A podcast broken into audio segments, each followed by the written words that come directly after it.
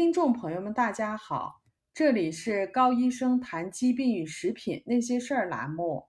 今天呢，给大家介绍一款超级食品——螺旋藻。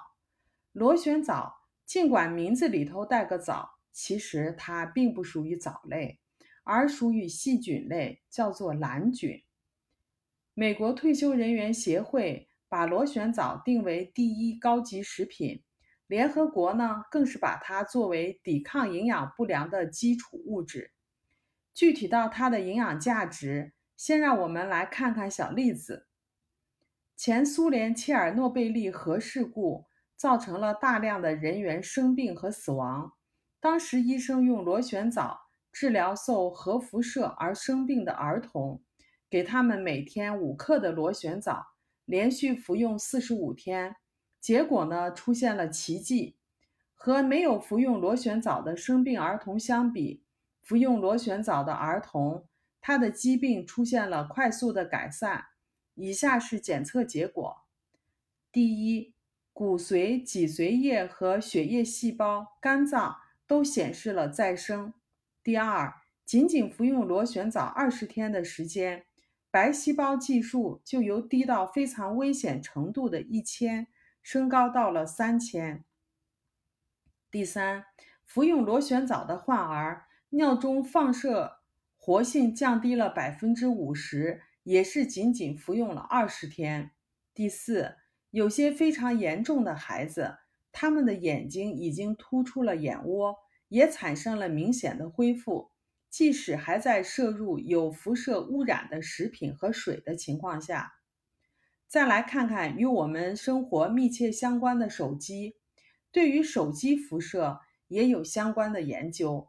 每天暴露于手机辐射六个小时的动物，三十天检测显示出 DNA 的损伤，同时呢产生氧化应激。氧化应激可以引发机体产生大量的炎症，而按每公斤体重三百毫克补充螺旋藻的动物。它的 DNA 的损伤和氧化应激都明显的低于没有补充的动物。人体的研究也显示，手机辐射增加患脑瘤的风险，而未成年人的风险就更大了。研究者指出，长期暴露于手机的辐射能够产生遗传的毒性，这反映在骨髓和造血系统里面。再让我们来看看高端职业宇航员。宇航员对我们普通人来说是一个高收入、神秘而又富有挑战的职业。其实，在他们高大上的工作之下，是工作的性质带给他们身体的损害，比如说骨密度的降低、肌肉的萎缩、人体代谢率的改变、体重指数的降低、心血管系统功能的降低。免疫系统功能的降低，还有大量的暴露在射线辐射之中身体的变化，还有改变了人体的氧气、二氧化碳、体温等等。美国国家航空航天局 NASA 对螺旋藻做了研究，最后特别推荐螺旋藻给宇航员。那么，就让我们来看看他们的研究总结。先给一个具体的值是。他们认为，一千公斤的水果和蔬菜的营养值等同于一公斤的螺旋藻的营养价值。螺旋藻含有多种营养物质，这其中包括多种维生素、矿物质和抗氧化剂，尤其是富含钾、钙、镁和贝塔胡萝卜素。第二，螺旋藻蛋白质含量特别高，占了百分之七十。而且呢是全蛋白，含有机体所需要的所有八种必需氨基酸。第三是营养浓缩的超级食品。第四，富含铁、叶酸，比一般食品更容易吸收的铁量。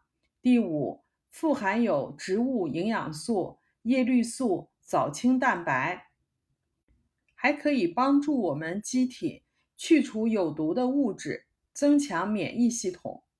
螺旋藻对于健康具有多方面的保护作用，但是最为重要的是它的抗辐射作用。最新的研究还发现，螺旋藻能够抵抗手机辐射对 DNA 的损伤。